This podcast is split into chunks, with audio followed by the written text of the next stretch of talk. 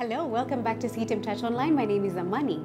Now, today we'll be talking about, um, yeah, the Proverbs, what I call the Proverbs 31 man. Yeah, a lot of emphasis is put on the Proverbs 31 woman from Book of verse 10 and what kind of a woman she should be. And it really depicts the kind of woman that God would like most of the women to be. But how about, you know, what Proverbs 31 says about the man, especially the young man? I read NIV 31 verse 1 to 3. The sayings of King Lemuel, an oracle his mother taught him. O my son, O son of my womb, O son of my vows, do not spend your strength on women, your vigor on those who ruin kings.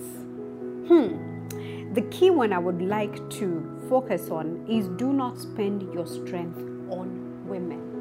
Now I know when a man is young and he's full of vigor and he's full of, you know, he's he's got energy and everything.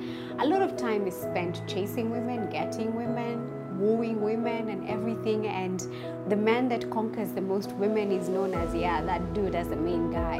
But the Bible says different. Do not spend your strength on women. Preserve that strength for the lady that you're going to settle down with the woman that you're going to commit your life to. This strength is not only referring to physical strength, but also emotional strength and spiritual strength. When you spend your time jumping from one lady to another, because this is specifically talking about immorality, then you lose your strength. It takes up your energy.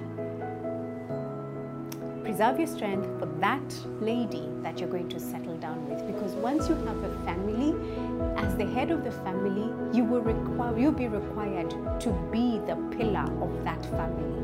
You know, your physical strength will be required by your family.